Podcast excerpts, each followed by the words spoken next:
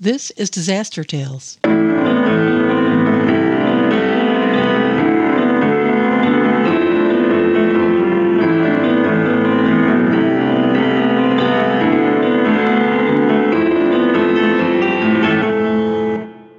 From high above Cayuga Lake in upstate New York, we bring you Disaster Tales Disaster with Kate Tales. Fairweather and Barb Blackie. yeah, there we go. I know we've been talking about a lot of different things, different disasters, and we're also been talking about having a live show where our listeners can come on and ask us questions and make comments and things like that. And so I'm hoping to get that set up for March. Maybe, maybe. Depending on how many disasters we have between now and then, because it looks like I'm going to be going to work soon and there's been a lot of tornadoes in the south and they don't need me for ice in the north because they're used to that but tornadoes in the south are something i have to go and work at so we'll get more details out to that as soon as we can watch our facebook page We've done well with listeners, right? Our downloads are, are up. Yeah. yeah we're probably gonna pass 6000 this time Yay. Is that about right? Yeah, it was 5,000 something before. 6,000, who knows? Maybe 7,000. You guys, if you're enjoying this, let us know. You can get a hold of me at Kate at Disaster Tales and Barb at Barb at Disaster Tales and John at John at Disaster Tales. So there's all our emails. Give us a holler and let us know what you'd like to hear. But today we're going to be talking about the biggest maritime accident in the United States that you have never heard of the Sultana disaster. You want to tell us a little bit about that, Barb? Yeah, the Sultana disaster. What a horrible tragedy it was. Um, the Sultana was a 265 foot long Mississippi wooden side wheeler steamboat. Um, it was used to transport troops during the Civil War. It was built and uh, launched in 1863, February of 1863. It was built in Cincinnati by the John Litherbury Shipbuilders Company. And it was, um, for the day that it was built, it was a pretty nice and luxurious um, side wheeler steamboat. The, the ship itself, 265 foot, was about a quarter of the size of the Titanic, which killed 1,496 people. The Sultana killed at least 600 more than that when it exploded. Right. Its capacity was 376 passengers. It had 70 staterooms, and it was a four boiler side wheeler paddle boat. Now let, let's talk about those boilers for just a minute. Because what they did was they used coal to heat water inside of a boiler, and then that the steam that was made was what they would use to do the mechanical action of moving the paddle wheel. And those four boilers were connected to each other. And you had to be careful not to have one boiler's water get into another boiler if they weren't the same temperature because it would cause explosive decompression. And so um, that was pretty much kind of the question of what was happening here. But if you're not, if you're younger than we are and not familiar with boilers, they can be very dangerous things. Right. Yes, they can.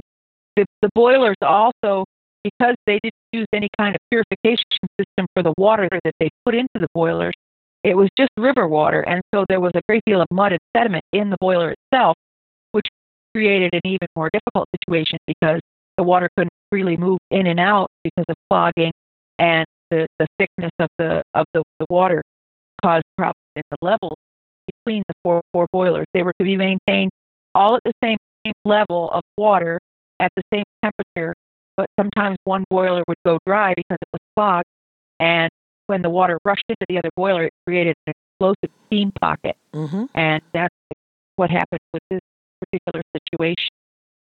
Um, the Sultana was owned by or purchased by several businessmen um, in 1864. One of those men was a river captain named James Cass Mason. Now, Mason was an interesting character. I've seen a picture of him, and he looked like he was quite the rogue, but he was labeled as a hot dog by his peers. because he would go up and down the river and push the boat to the point of the limits of its capacity and ability. And actually, he uh, set several speed records for moving up and down the Mississippi between New Orleans and and, Vicksburg and, and Illinois. Um, mm, that's interesting. But he didn't ever set any safety records. yeah, he didn't. He, his safety record was not good. so, what exactly was it that had so many people on there? Because you had 2,100 people killed, and it's only supposed to carry 376 passengers. The thing that happened was the end of the Civil War, the Northern troops were brought back to a place called Camp Fisk or Four Mile Bridge, just outside of uh, Vicksburg, Mississippi. And I mean, many of these people were like emaciated. They'd been in Andersonville, they'd been in uh, the other concentration camps, you know, war camps, and they were starving or they were sick.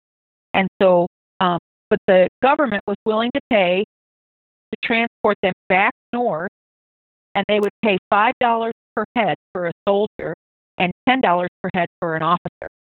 And so the U.S. government had contracts or had, um, eh, you know, liaison, whatever you want to call them, with with with uh, the the carrier uh, ship.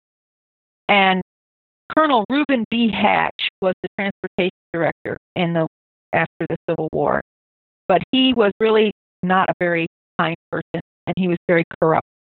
And so he would make kickback deals with different riverboat captain so that he would give them that amount of money per head, and then he would take a kickback on what the person made. So it made it very lucrative to have the more people that you had on, on the ship, the more money that he would make and the more kickback that he would get um, when they transported the, the, the troops. So that ship was massively overloaded, and it was overloaded basically because of graft. And these were prisoners of war. Right. That had been suffering. Yeah, like you said, they've been suffering yep. terribly. They weren't in very good shape when they got on there. And they were glad to be heading home. And the thing is, J. Cass Mason was having some financial problems. So he was really anxious to make this deal because he had gambling debt that he needed to pay off. And so he made the deal with the, the transportation supervisor, Mr. Hatt or Colonel Hatt, and these poor men had traveled all the way across the southern part of the United States in weather conditions because the incident happened in April. So they were traveling like during the winter months, like the late winter months. Some 12, 1,200 miles. Uh, the bad weather, the poor conditions, the unsanitary conditions. There was just, it was a really horrible thing. And they were going to be transported from Camp, Camp Fisk at Four Mile Bridge to Cairo, Illinois, or Cairo, Illinois. I've heard it pronounced either way. And then they'd be able to go home. So the one thing that really kept these men go, going was the fact that they were going home. Mm-hmm. Even the conditions that they were traveling under, even the conditions that were um, going to be accommodating them on that ship, they were just happy to be going home. And this, a lot of people reported that the spirits of the men were high and, and people were helping each other, and it was a very uh, good camaraderie that went on between the soldiers as they were preparing. They helped each other, people who were debilitated and things like that. Um, they were just elated. They just wanted to go home after a long, horrible war, you know. Mm-hmm. And so what happened was too, though, that at this time, this was around the time that uh, Abraham Lincoln was killed. He was shot, and then John Wilkes Booth was at large. And one of the reasons why this wasn't covered as far as news reporting or any kind of a lot of historical uh, record was because of the big things that were going on in that respect. And so they had already lost over 600,000 men in the Civil War. And so another 17, 1800, 2100, however many were actually killed. There was a, not a real clear accounting of that. Um, it was just like a blip on the radar. It really didn't make much of an impact because there was so much other news going on at that time. They just got pushed out of the news cycle. Right. They, they were in the back page of the news of the newspapers because everything was, you know, catching Wilk, John Wilkes Booth and things like that. There was a sergeant, Thomas J. Hines, who wrote to his family on his birthday to announce that he was coming home, but he never got home because he was still killed in the disaster. So what a what a horrible disappointment. Captain Frederick Speed, he was a captain with the transportation group out of Camp Fisk, and he was in charge of putting men onto ships to go north. Well, he would set the men up from the camp. They would put about 600 men on a rail car or eh, on a, a railroad train. They would be transported to the to the dock. The people would be loaded onto the ship. There, there was only supposed to be two contingents of men put on that ship. There was only supposed to be about 1,800 total, which still was, I mean, about 1,200 total, which was still way over capacity. But what happened was they accidentally he missed one of the train loads, and so it ended up being over 1,800 men that were loaded mm-hmm. onto that ship. And who knows how ever many were picked up and brought along along with them. There wasn't a really full accounting. But he was not aware that there had already been two train loads loaded, and so he loaded a third train load, and then they put those on the ship. So it was approximately 2,100 troops mm-hmm. that were added, that were put onto the, the ship. In addition to the fact that there were 100 civilian passengers 85 crew members, and um, you know they had other things loaded onto it too. The paroled prisoners were due put on the boat, but it was kind of more of a computation error that so many of them were put on it. One of the things that happened though was the people who were boarding the ship. There were two other ships that were almost completely empty, sitting in dock. And as they loaded the, the ship and the, the floor started to bow and the crowding was evident and the, the fact that it was too many people, you know, was seen by everyone. The loading captain said, "Oh, well, there's smallpox on those other ships, and you can't ride on them because they wanted the money for themselves and not to give okay, it to somebody so hold else. the phone here, just a minute. So it was just so there was two empty ships that these guys could have been on. Yeah. But because they wanted all the money, they told the soldiers, "You can't get on there because there's people with smallpox on there," and so they they lied and That's told correct. them an untruth to make to get them on their ship so they would get more money. Right.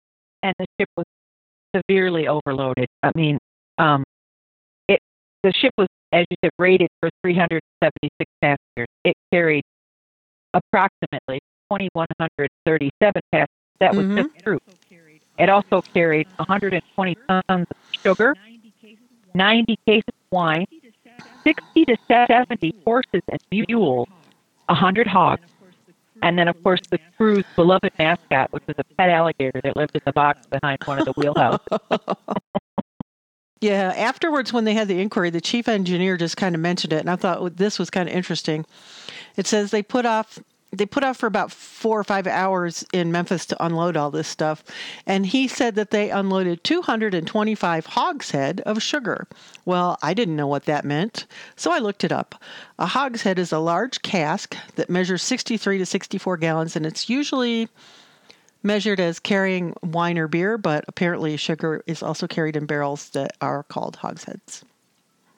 So there's this obscure fact for you. And they had hogs and they had pig iron. There you go. So it was hoggy all around. Hogsheads, hogs, pig iron. Right. There are a bunch of pigs on that ship, and not just animals. there you go. With the greed. well, let's talk about the boilers. What a disaster that part of the whole thing was. When the ship put out from New Orleans and arrived at Vicksburg, it was found that just before they reached Vicksburg, that there was a crack or a break in the boiler. Um, the first engineer had said the boilers were in perfect condition and continued so until we were about 10 hours run below Vicksburg, when I discovered a small leak in the larboard boiler. And larboard is the port side, which would be the left side. Right. And so there was they were made of sheets of metal. They were riveted together, and they were to hold the, the pressure, the mm-hmm. steam pressure, um, which they were going upriver. So there was much more, uh, much more resistance going upriver and plus, it was also the time of, of snowmelt and flooding for the Mississippi River. And so the river was very high and it was very turbulent and a lot of silt and things being stirred up. So that really put an extra stress on the boilers as well. Um, a few inches below the horizontal diameter of the boiler where it was exposed to the fire. So it was in the firebox boiler edge in between the two. The outer sheet at the lap had cracked and a little at the longitudinal seam. So the up and down seam was cracked and the crack along the horizontal portion of it too. And two or three rivets were loosened, and that's what caused the leak. So the boiler was leaking, spewing steam, presumably water, different things like that. And then from that time, when they discovered the leak, they decided to slow down, down a little bit and let the, the boilers rest a little bit until they could find a place where they could get them repaired. Well, the repair would have probably cost about, about three days worth of business, if you'd like to say it that way. And so they opted instead of fixing it correctly and putting a new sheet in and riveting it and stuff. Um, Captain Mason convinced the engineer, and the engineer convinced the boilermaker that they should just patch it. And so they repaired the boiler by riveting in a patch about 8 inches broad and 24 inches long. The iron which they used was a little bulge, and it was cut below the seam, and the patch secured with a line of rivets at its upper end, the lower edges, uh, and the lower edges. So they patched it with just like, you know, sew it on your pants kind of patch, but with rivets and steel. According to the first engineer, Nathan Wintringer, when he testified, what did he say about the patch?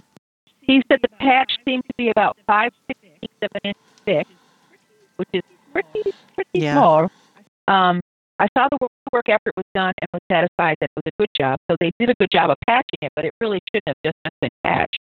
And he said, and I believe the boilers were just as safe then, um, before the leak, as then as from before the leak occurred. From the time of leaving Vicksburg until we reached Memphis, we carried about 135 pounds of steam, and during this time there was not the slightest sign of giving way of the patch or leaking. So it was under a normal amount of stress. It was under a normal amount of weight and, and, and bearing a load that was normal for that ship, ship of 376 passenger capacity. The problem occurred when they overloaded the ship and continued to push it at the same rate.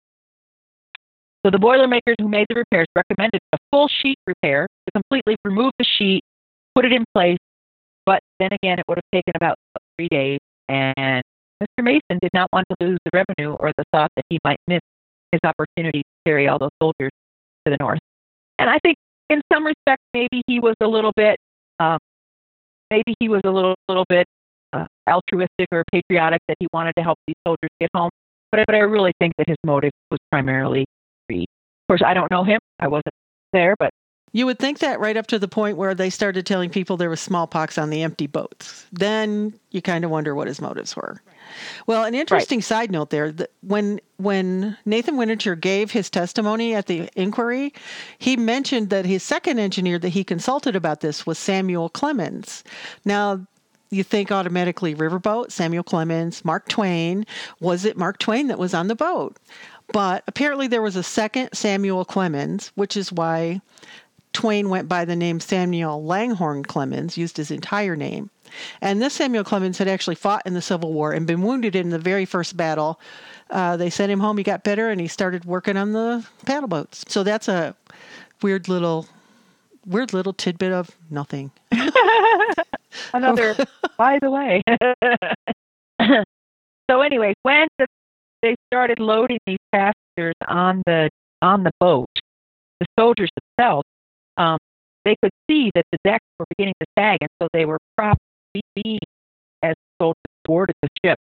So they could see that it was being propped up as they were getting on the ship. And then many of them, uh, many of them expressed that desire to go to the Pauline Carroll or the other ship that was sitting there, which I'm not sure what the name of it was. But then um, that's when the loading officer told them there were smallpox on board the other ship. The Pauline Carroll left with only 17 passengers. Mm. It could have housed at least a third of those passengers. Yes. Easily. And Isaac Van Nuys was a, a uh, he was a, a, I think he was an enlisted man. Maybe he was a, a sergeant in the Indiana Regiment. He said that when he watched the vehicle, watched the, the vessel be loaded with all these soldiers, that he knew that the vessel was severely overloaded and that the passengers were huddled together like sheep to the slaughter. That's an interesting turn of phrase. Yeah.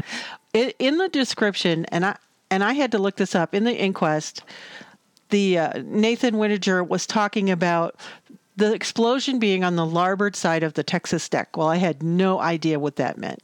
So I started doing some research, and the larboard side, as we talked before, is the port side. So it happened on the left side, and the Texas deck was the structure that was directly below the wheelhouse. The wheelhouse was like a little, um, like a guard's kiosk and then uh, then below that was housing and it was uh, much narrower than the rest of the boat.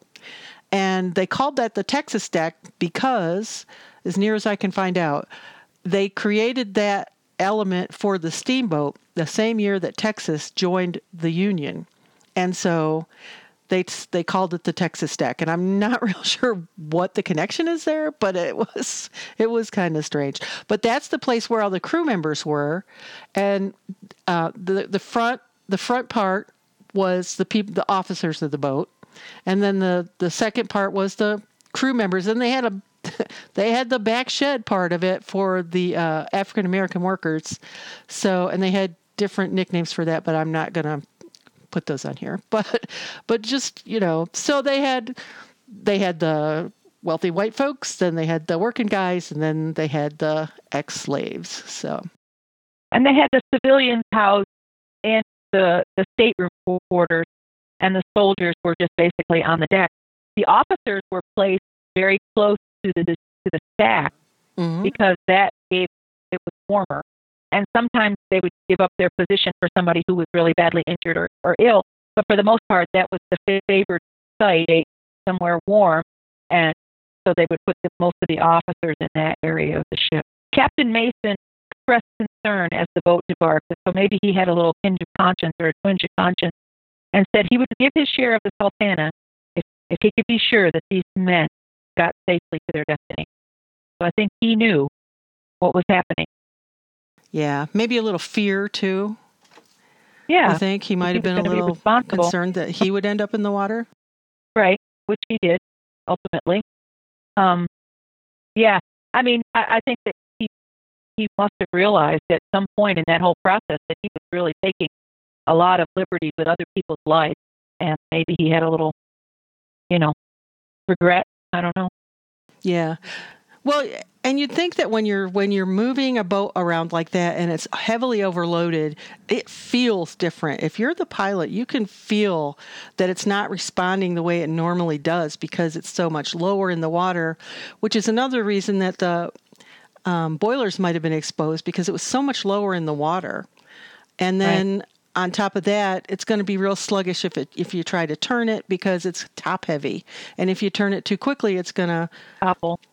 go from one side to the other, kind of precarious precariously. And one of the things too that I think that was really um, interesting to me, or something that I thought about was the fact I've been I used to live right along the, the Mississippi River. I lived near the levee, and I used to sit on the levee and watch the river go by, and the force of that water moving but this was also during a flood time. This was during the, the winter melt off. Mm-hmm. And so there were trees, there was debris and logs and things from the flooding.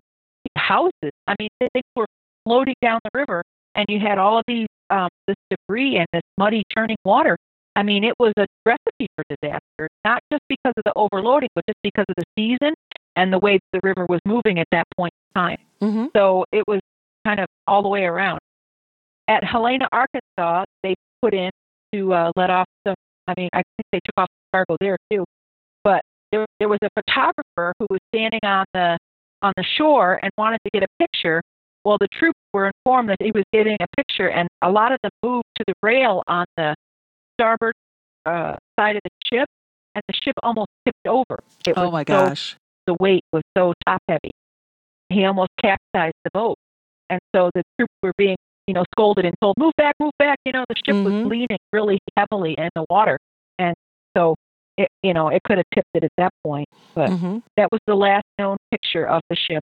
Um, and you can look at the picture and see how overloaded. It's like standing room only, body to body, all the way over, all over the deck, all over the, you know, everywhere you can put a person, there's a person. We'll put that picture on our website for you. It's disastertales.com. Or I should say right. www.disastertales.com. www. Okay. So the actual disaster, they had put in at Helena, Arkansas. They were continuing upriver, and they had passed Memphis. And, and just after 2 a.m., um, they passed a little area called Patty's Hens Chicken. And it's an island, a set of small islands right along the Mississippi. And the Sultana was about seven miles north of Memphis, and the boiler, first boiler exploded, followed by two more boiler explosions, sending bodies into the air. The, the explosion could be seen from Memphis. That's how intense the fireball was when the explosion happened. Nearly 2,500 souls were trapped between the burning boat and the flooding river. So the ones who were closest to the boilers, the officers, uh, the, the leaders, Mhm. um, they were the ones who died first because they were in close proximity. And so what happened was there wasn't anyone to give orders or anyone to organize any kind of uh, evacuation or any kind of you know sense of you know trying to do things so that people didn't trample each other. And so the people who tried to escape the It was every man for himself. pandemonium Mhm. Right, right. And it, it wasn't actually because I heard a few stories about people who went back to try to help people and that they were pulling, actually, members of the crew were pulling pieces of the ship apart and throwing them into the water so that people could get on those pieces of ship because most of them were very sick. They were emaciated. They had no body strength. The river at that time of year in April with all that flooding melt off, it had to have been extremely cold. And so many people died of hypothermia and exposure. Mhm. Um, not to mention drowning. Many were burned to death. Many were, you know, burned by steam uh, or trampled. I mean, it was just like this incredible, you know, mass of human people trying to get out of the way of this great huge fireball Right. And that was engulfing and you think the, the ship. You think about something like that, and if you jump off a boat, you think, well, you could swim to the side. But because of the flooding at that point, the river was actually three quarters of a mile wide. So, depending on where the boat was in the river, it was going to be a heck of a swim for you to go to the to go to the shore. Um, and also, the cold is going to make it worse. The peop- the guys had been starved in those in those prisoner of war camps. They they were just skin and bones, most of them, and some of them were very ill still from from being in there. And so you're throwing all these. I don't want to say decrepit, but you know, the not healthy people.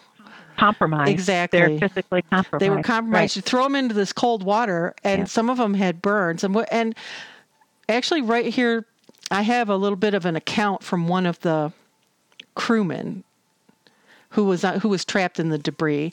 He had he had written about this and talked about it in the inquiry, but he said that um, he was trapped, and one of the crewmen got him out. And then he heard another man crying, Please help me. And so he pulled him out, but that man had two broken legs. And so he pulled him to the side to where he could go in the water if he needed to. And then he himself jumped into the water. He grabbed a hold of a, of a door, a wooden door, and he was using that to try and stay afloat. And he said other people would come towards him and want to get on the door, and it wouldn't hold more than like than one person.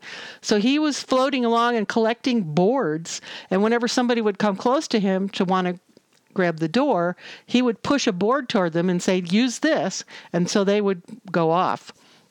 And he eventually had two more guys show up there, and uh, he said that one of the things that he noticed in the water was that if you were swimming in the water, non swimmers or poor swimmers would reach up and grab you and pull you under trying to get to the surface. And that's a real common thing for drowning victims is if you come close, they're going to grab you and push you under at, so that they can keep their face above water.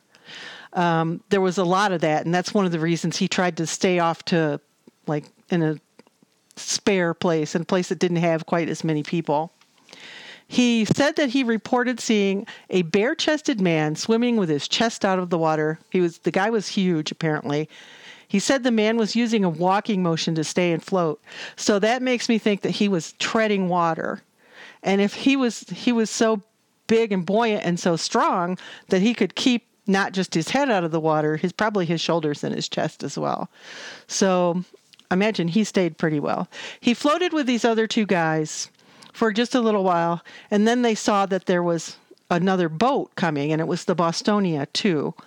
During the during his testimony, he said it w- he said it was the Boston, but he didn't realize that it was actually this ship. But he could see those words on the side of the boat, and they were throwing debris off for people to hang on to. And so he floated around for a while. The two other guys left him and they got rescued. So he was sitting out here on his, holding onto his door. And finally, a boat came along and he, they didn't see him. They passed him once, but when they went back, he yelled, "You must save me, or I will die!" And they heard him, and they pulled him up and got him on the boat. So that's what it was like for one of the people to get off the boat and survive. And you know, going back, I know this this this is something that that you know I thought about.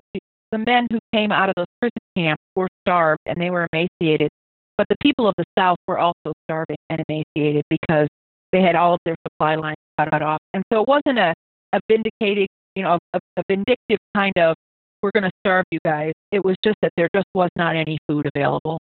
And for the number of people that were housed in those prison camps, Mm-hmm.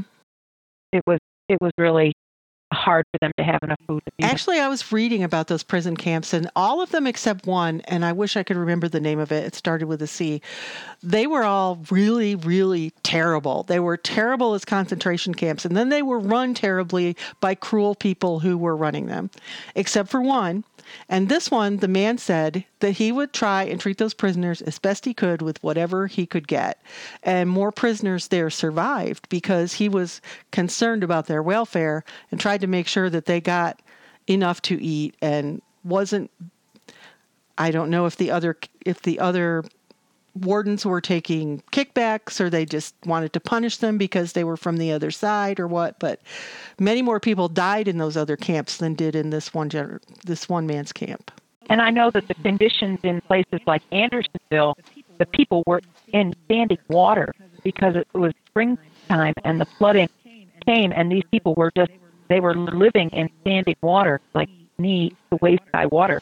And so that in itself, you know, the, the filth and the things that come along, along with having that kind of filthy water, they were drinking it, they were using, you know, I mean, it was it, the conditions were absolutely horrid. yeah dysentery diphtheria the way back through, though, these men were actually treated fairly well by the, the people of the South. I think they, they just knew that it was the right thing to do, and you know, so um, in fact, the the first and only um, uh, monument made to the Sultana disaster was done done by a southern by a group of southern people who um, commemorated it because it, you know it was a horrible tragedy and the government didn't recognize it and no one else really recognized it. So the southern people did did create a monument to the Sultana survivors or the people who were killed, but uh, that was really all the recognition that it got.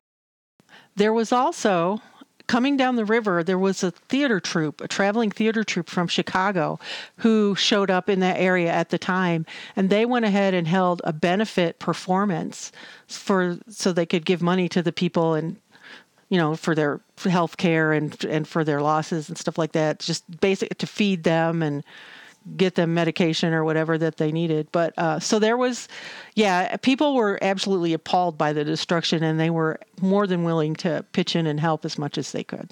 Right. So you, the thing is, there's some some instances of people who you know casualties or people who lost loved ones, and one of them was a, a, a Reverend Chester B. B. Berry. He was a he was a, a sergeant, I believe, in the military, and he when the explosion occurred, he was hit in the head by a board, and it fractured his skull. And then he um, was able to jump onto a piece, piece of debris and actually survive. But then he was taken to the hospital and treated for his injuries. Well, he later went to try to seek disability, you know, payment from the government, some form of.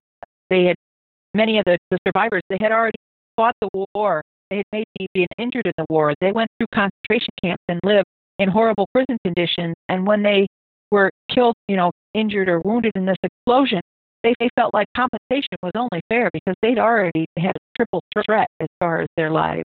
And the government never issued anything beyond Yeah, disability. and- the government never issued anything beyond the eight dollars a month that they compensated soldiers without disability. And so these people were really marginalized, and it, it's just really sad.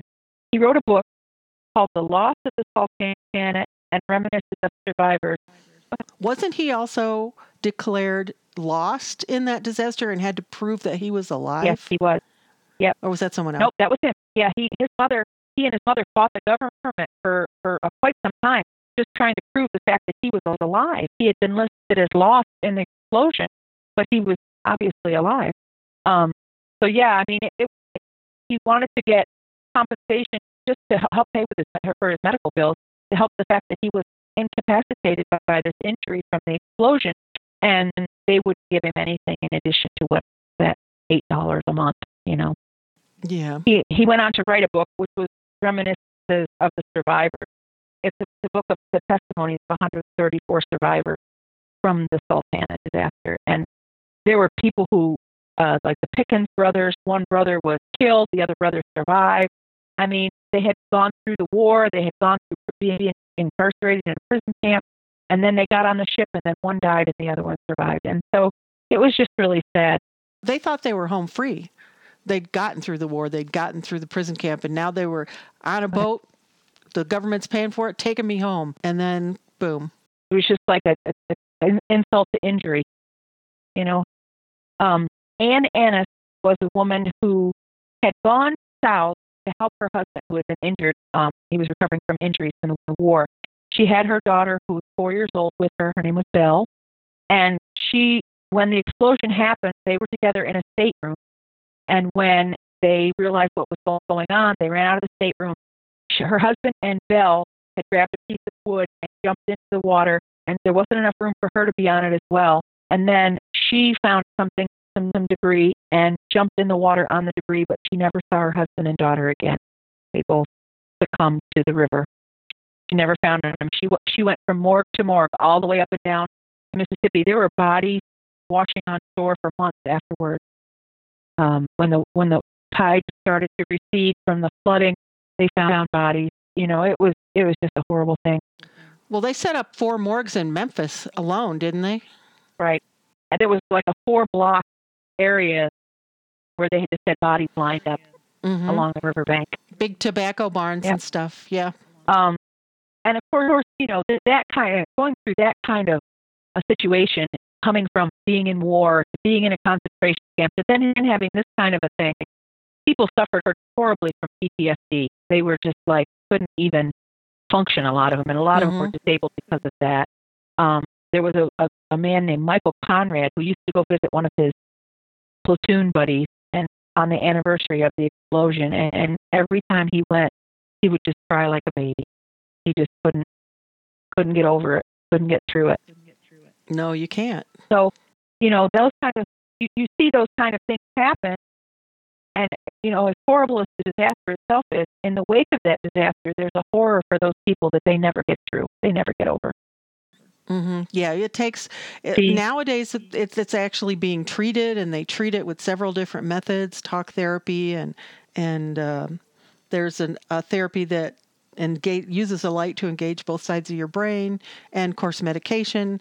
And these people didn't have access to any of that, and nobody. It seems like when you're in a disaster, people want to hear the story for a little while, and then they don't want to hear it anymore. And you got to tell a story enough times to get it in your head. And and a lot of these people they didn't want to horrify their families with the details, so they never talked about it. Right. And you know the thing that's really sad to me, you know, I think about these poor men who have who did so much, much and gave so much for their their country and to, to protect their families and to earn freedom, and then to have this kind of a a situation where they were taken advantage of or they were used as chattel. You know, they were used to produce wealth for somebody else. And it just is so tragic and so unfair, you know. Mm-hmm. Unfortunately, that's the way our life is, our world is, you know. Well, not always, but yeah. So, you want to talk about the Mr. Yeah, there's a man named William Lugenbeal who was part of the sh- he was part of the crew, uh, and there were they had a ship's mascot, which you talked about, an alligator that was in this box, and he went and took his bayonet and he killed the alligator, and then he threw the box in the water and jumped on the box, and and he and he was saved because the the box floated and the alligator didn't bite him. Uh, later on, if there's actually a really a really active group of survivors um, offspring you know, that's what's the word I'm thinking of.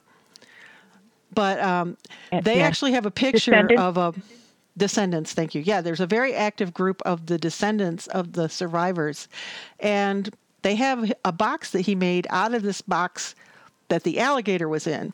It was like it's like a cigar box, and it has a carving of the alligator, and then it says William Lugenbeal, and underneath the alligator it says "Saved by a alligator," and that's they have a museum, and we'll see if we can put a link to that on our website too. But it's they got a lot of interesting things there.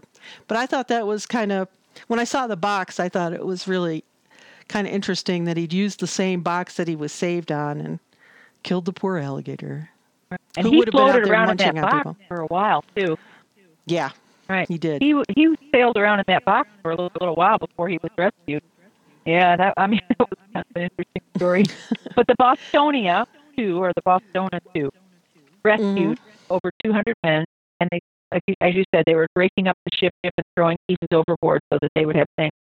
The Grosbeak picked up several survivors along the river for several days.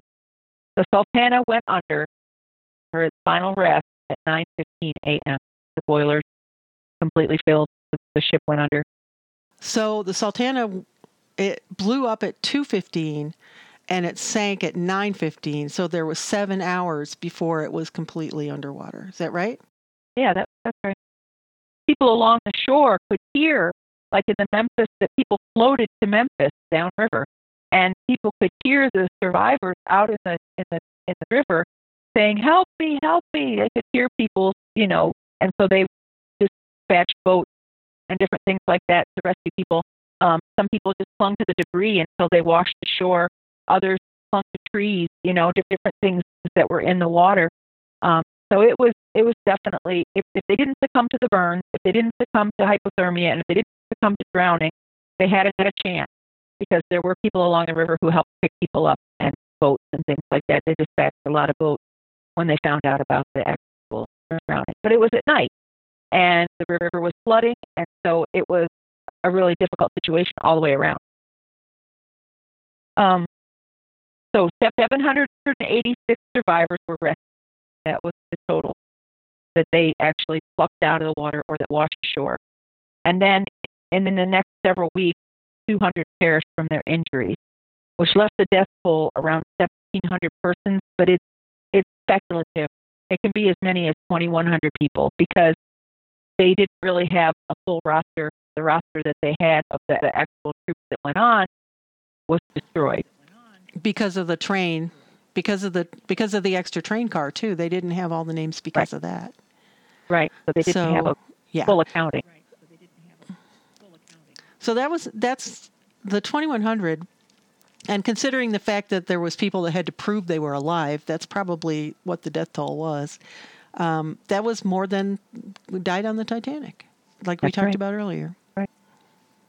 And uh, it was a ship that was one fourth the size of the Titanic, carrying all those people, 2,500 people, plus all the, the cargo, so the larder, the food for the people on board, you know, the water that they needed to, you know, drink. And I mean, yeah, it, it was definitely hmm right. Yeah.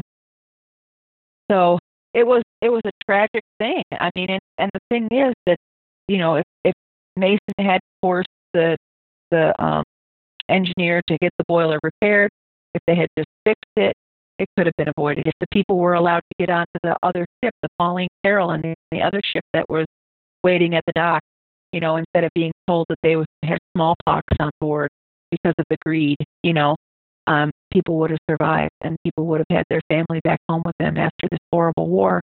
But it was not so, unfortunately. Yeah. Then the government had to investigate it, right? Three times. The government investigated, right, three times. But the thing was, they never were able to really pin the blame on anybody. Frederick Frederick Speed, who was the the, the accounting officer at Camp Fisk, was brought up on charges.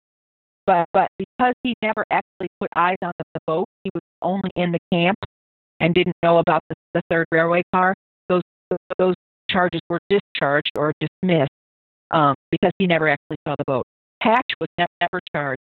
They tried to charge him, um, do a court martial in the military, and he resigned his commission so that he wouldn't be charged or wouldn't have to stand before the review of the military court, which I think, think is absolutely ridiculous. the captain nor the engineer who coerced the boilermaker to repair the boiler face charges because both of them were killed in the explosion.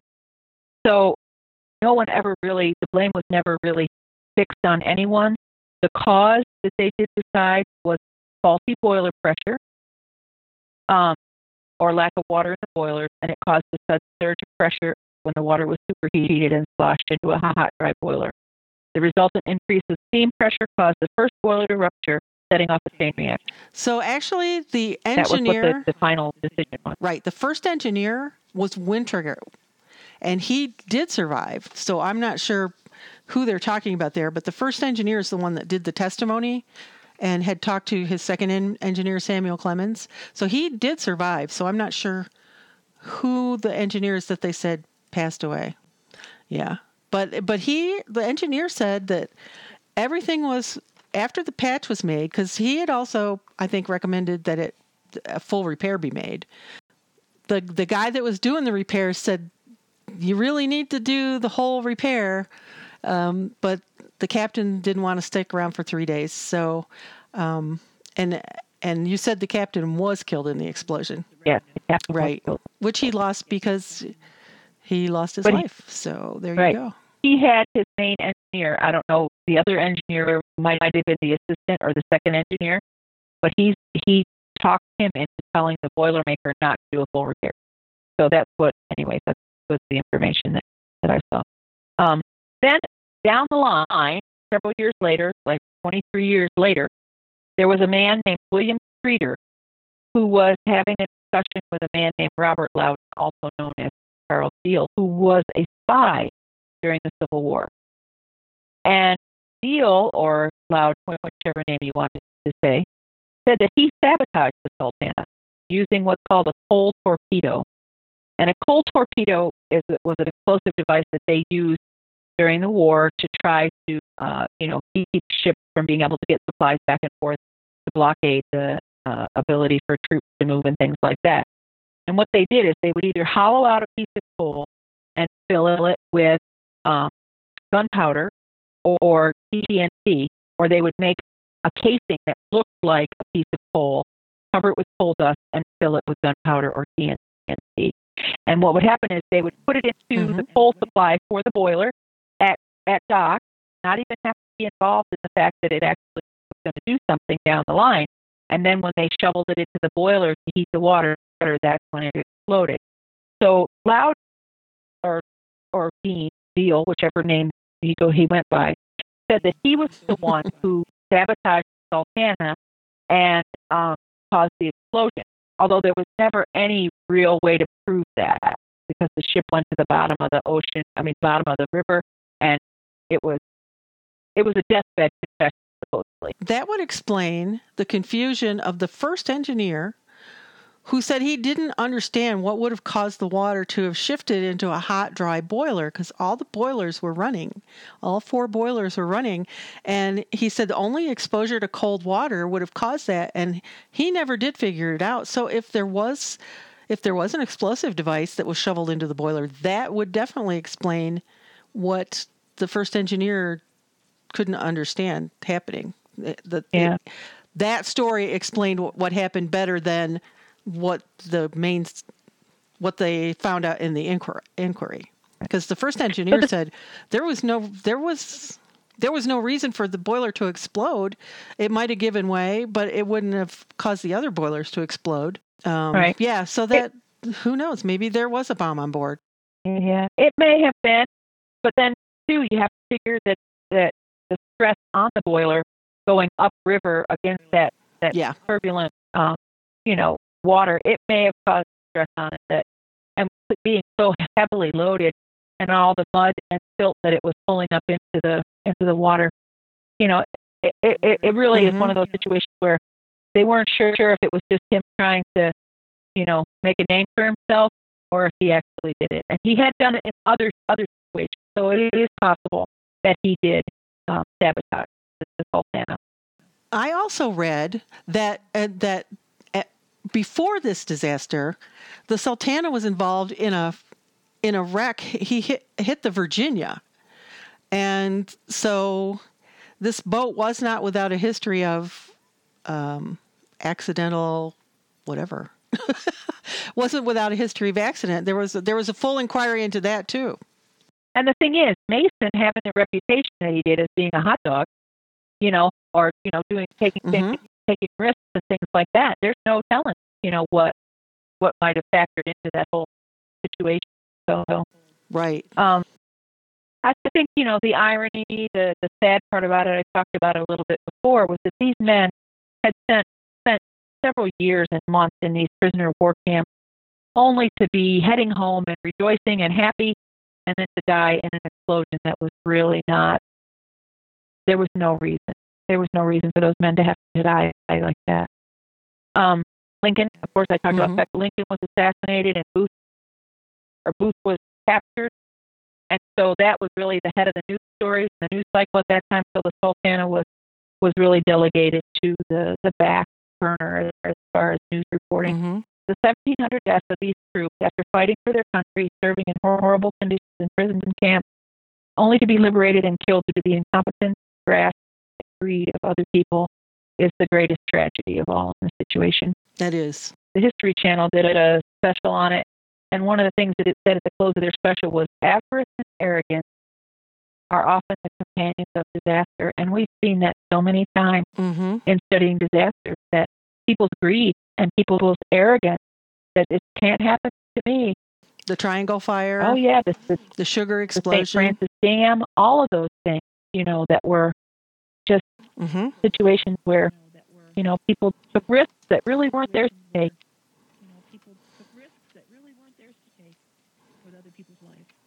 There's a group called Sultana Remembered, which is descendants of the survivors, and they were having. I think the last reunion that they had was in 2017. They have a website called sultanaremembers.com. Remembered, I'm sorry, sultanaremembered.com. And that has a lot of pictures and stories and uh, a lot of good information if you're interested in finding out more about this disaster. Yep, this has been an interesting disaster. They all are, but you know, there's some that kind of grab you. You know. Well, thanks. I really appreciate it. Yeah.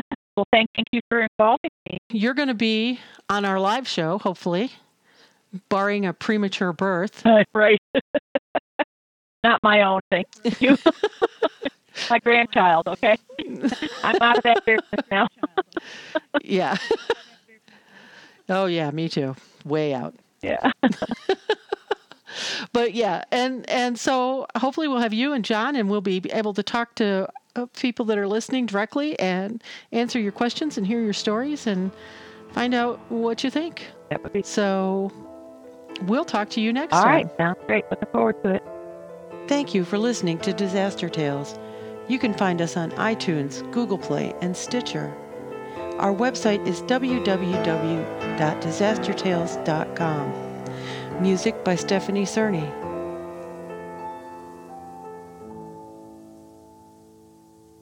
Today's disaster tip comes from many, many disaster recovery operations. Sometimes, after a home is damaged in a disaster, local contractors become extremely busy.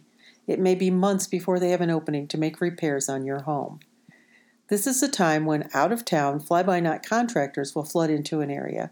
Unscrupulous contractors often ask for half of the money received from the insurance coverage or federal assistance to buy supplies for repairs. Afterwards, they disappear with the survivor's money. These are people who take advantage of folks who are in great need. Your best protection is knowledge. Make sure your contractor is licensed or registered and holds liability insurance. They should also have references you can check to find out what kind of job they do.